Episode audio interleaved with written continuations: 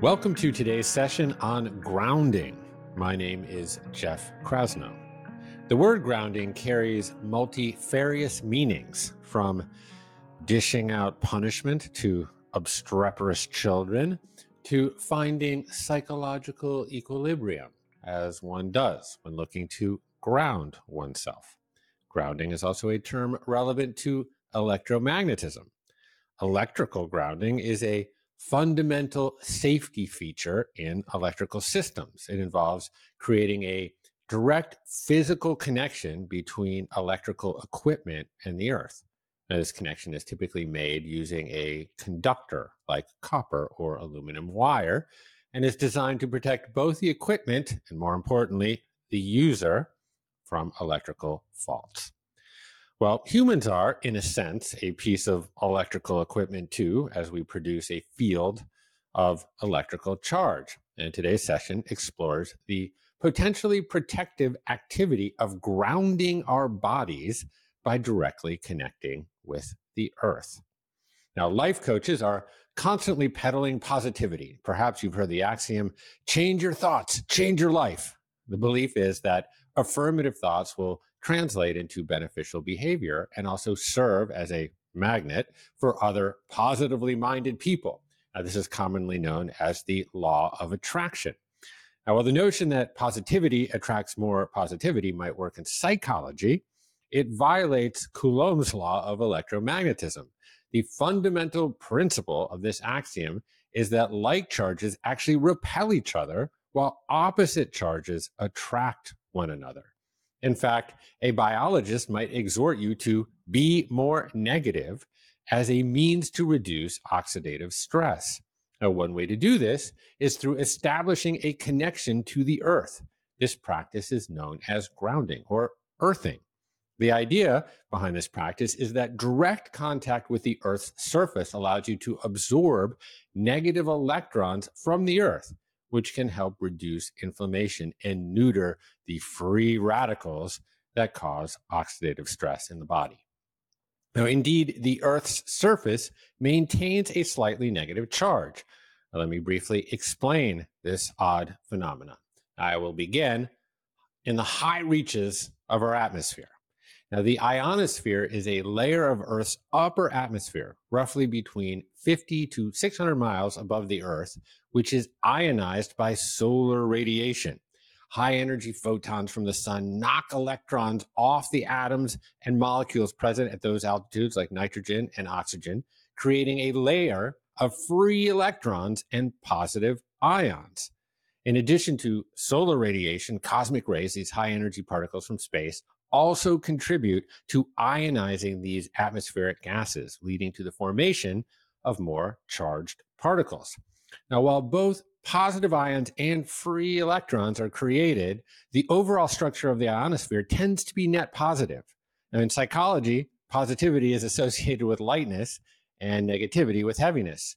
In physics, it's quite the opposite. The ionosphere is positive because electrons, which are much lighter, move freely sometimes being lost to space or diffusing to lower altitudes, while the weightier positive ions remain. Additionally, lightning and precipitation help transfer negative charge down to the Earth's surface. During a thunderstorm, for example, a large amount of negative charge is carried from the clouds to the ground through lightning bolts. This is a continual process happening all over the Earth and contributes significantly to the negative charge of the Earth's surface. And parenthetically, lightning also fixes nitrogen in the soil where it is eventually used by plants to produce amino acids. Incredible, right? The Earth and its atmosphere are part of a global electric circuit. The ionosphere, with its positive charge, acts almost like a capacitor plate, while the Earth's surface, with its negative charge, acts as the other plate the atmospheres and the insulator between them. And currents flow in this circuit driven by atmospheric processes like thunderstorms and weather systems, maintaining that charge separation.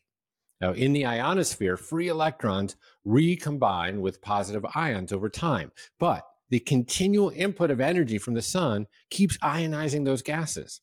At night, when the part of the ionosphere in shadow experiences less solar radiation, recombination reduces the ionization levels. However, even at night, cosmic rays and other sources of energy ensure that the ionosphere remains ionized, albeit at lower levels than during the day.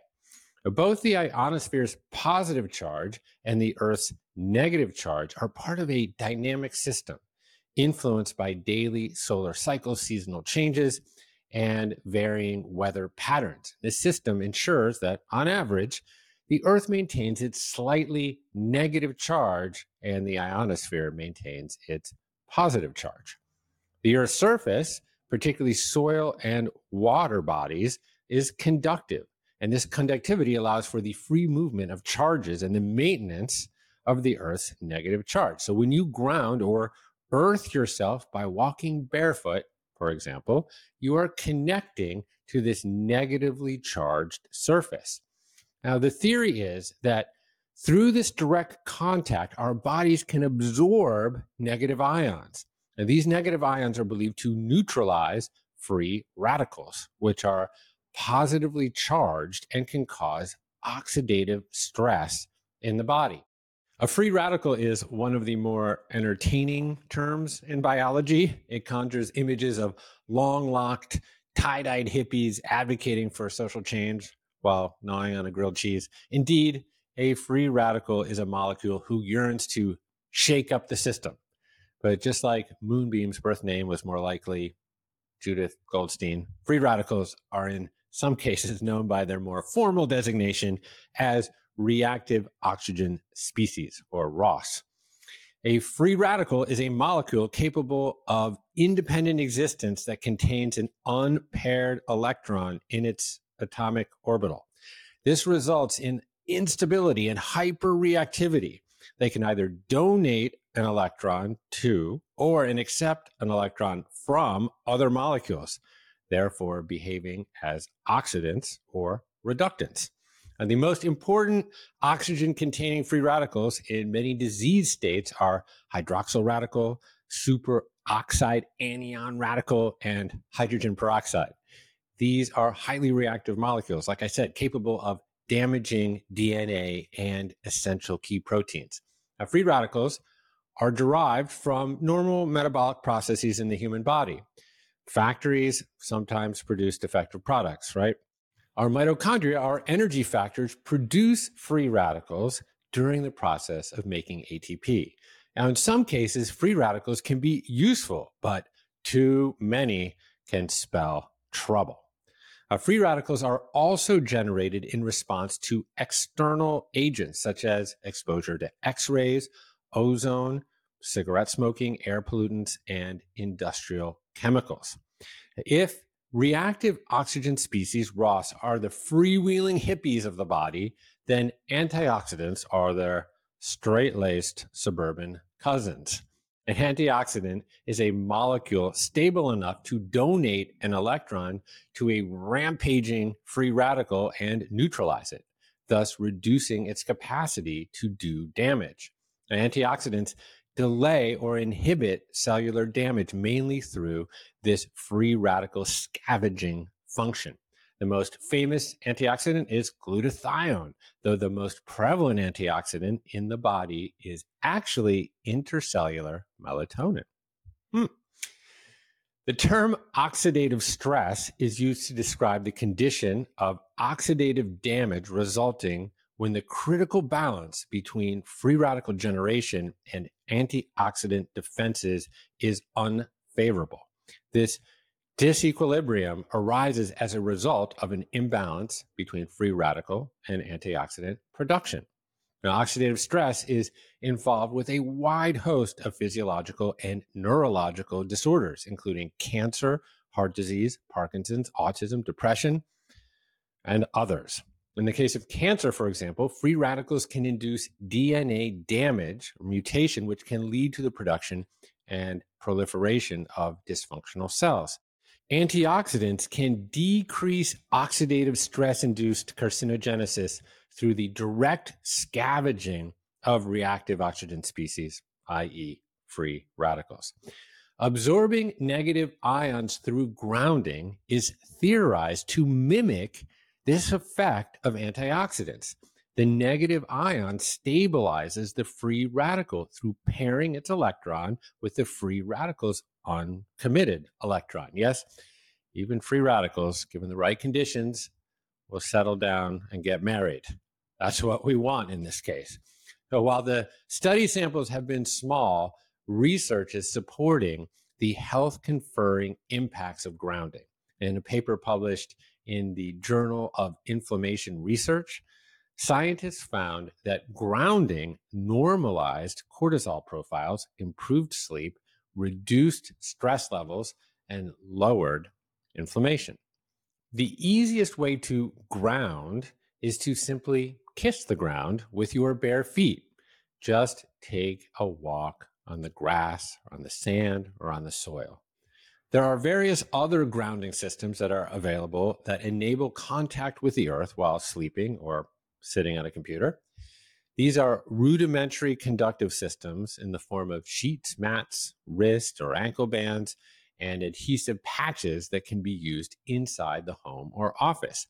These applications are connected to the earth, often via a cord inserted into a grounded wall outlet or attached to a grounding rod placed in the soil outside.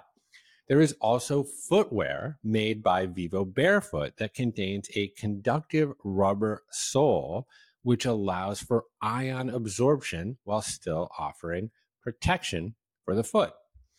Now, even if the antioxidant benefits of grounding may be minimal, there's every reason to bury your bare feet in the warm sand or walk on the dewy grass. This simple practice is a method to rediscover the earth.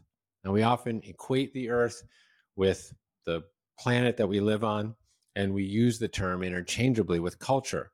Now, the earth has often come to mean the people that live on it.